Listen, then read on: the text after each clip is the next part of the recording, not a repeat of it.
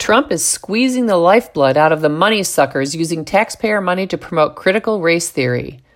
On June 29, 2020, Karen Attiah, the black 34 year old global opinions editor for Jeff Bezos' liberal rag, The Washington Post, and a Fulbright scholar who received her bachelor's degree from Northwestern University and master's degree from Columbia University, tweeted this, and I quote her The lies and tears of white women hath wrought the 1921 Tulsa Massacre, murder of Emmett Till, exclusion of black women from feminist movements, 53% of white women voting for Trump.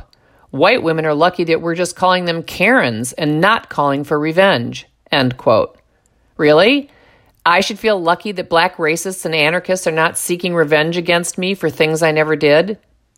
This since deleted tweet is the poisonous fruit of the ideology of critical race theory, CRT, and more broadly, critical theory, which is the animating ideology of BLM and Antifa and is dividing America and destroying both lives and property.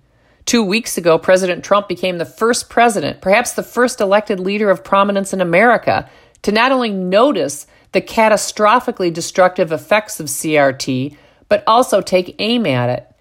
He ordered that, quote, federal agencies cease and desist from using taxpayer dollars to fund these divisive, un American propaganda training sessions related to critical race theory, white privilege, or any other training or propaganda effort that teaches or suggests either one, that the United States is an inherently racist or evil country, or two, that any race or ethnicity is inherently racist or evil.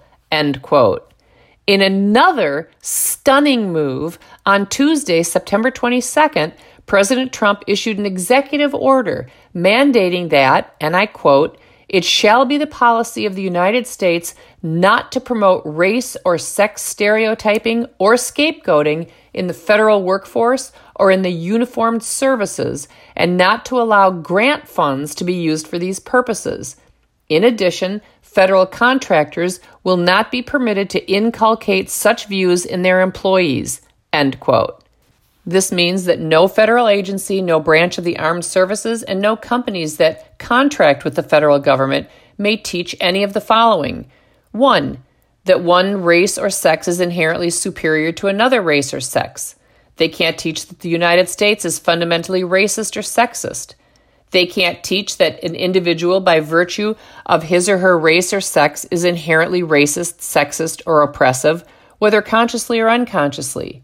They may not teach that an individual should be discriminated against or receive adverse treatment solely or partly because of his or her race or sex. They may not teach that members of one race or sex cannot and should not attempt to treat others without respect to race or sex. They can't teach that an individual's moral character is necessarily determined by his or her race or sex. They can't teach that an individual, by virtue of his or her race or sex, bears responsibility for actions committed in the past by other members of the same race or sex. They can't teach that any individual should feel discomfort, guilt, anguish, or any other form of psychological distress on account of his or her race or sex.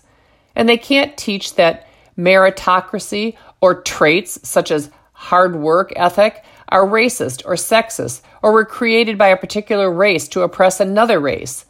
The term Divisive concepts also includes any other form of race or sex stereotyping or any other form of race or sex scapegoating. End quote. Wowzer.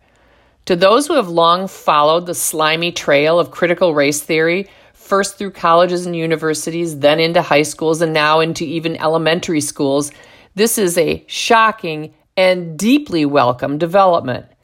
There is now hope that the decades long critical race theory indoctrination in government schools, which helped create the army of mayhem maniacs rampaging through our streets, may at long last end. In my mind's ear, I can hear the howls of unrighteous indignation from leftists from sea to shining sea, outraged that their access to public money to advance their private bigoted religion of intersectionality is diminishing. Those entities that contract with the federal government and want to continue promulgating racist, sexist bigotry, entities like Argonne National Laboratories and the Smithsonian, are completely free to keep preaching the religion of intersectionality. They just can't have taxpayer money to do it. Let's see how profoundly important they believe CRT is once the spigot shuts off. Decisions, decisions. CRT is composed of a set of assumptions, that is, dogmatic beliefs, not objective, inarguable facts. Therefore, it's time now to cease all federal grants to public schools that promote any of the ideas identified in Trump's executive order.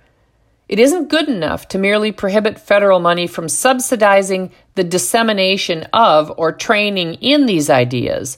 Since money is fungible, the spigot from the federal government to state slop troughs must be shut off unless and until government schools cease all indoctrination. If state and local communities feel critical race theory indoctrination is essential, they can make up the lost federal money through increases in taxes.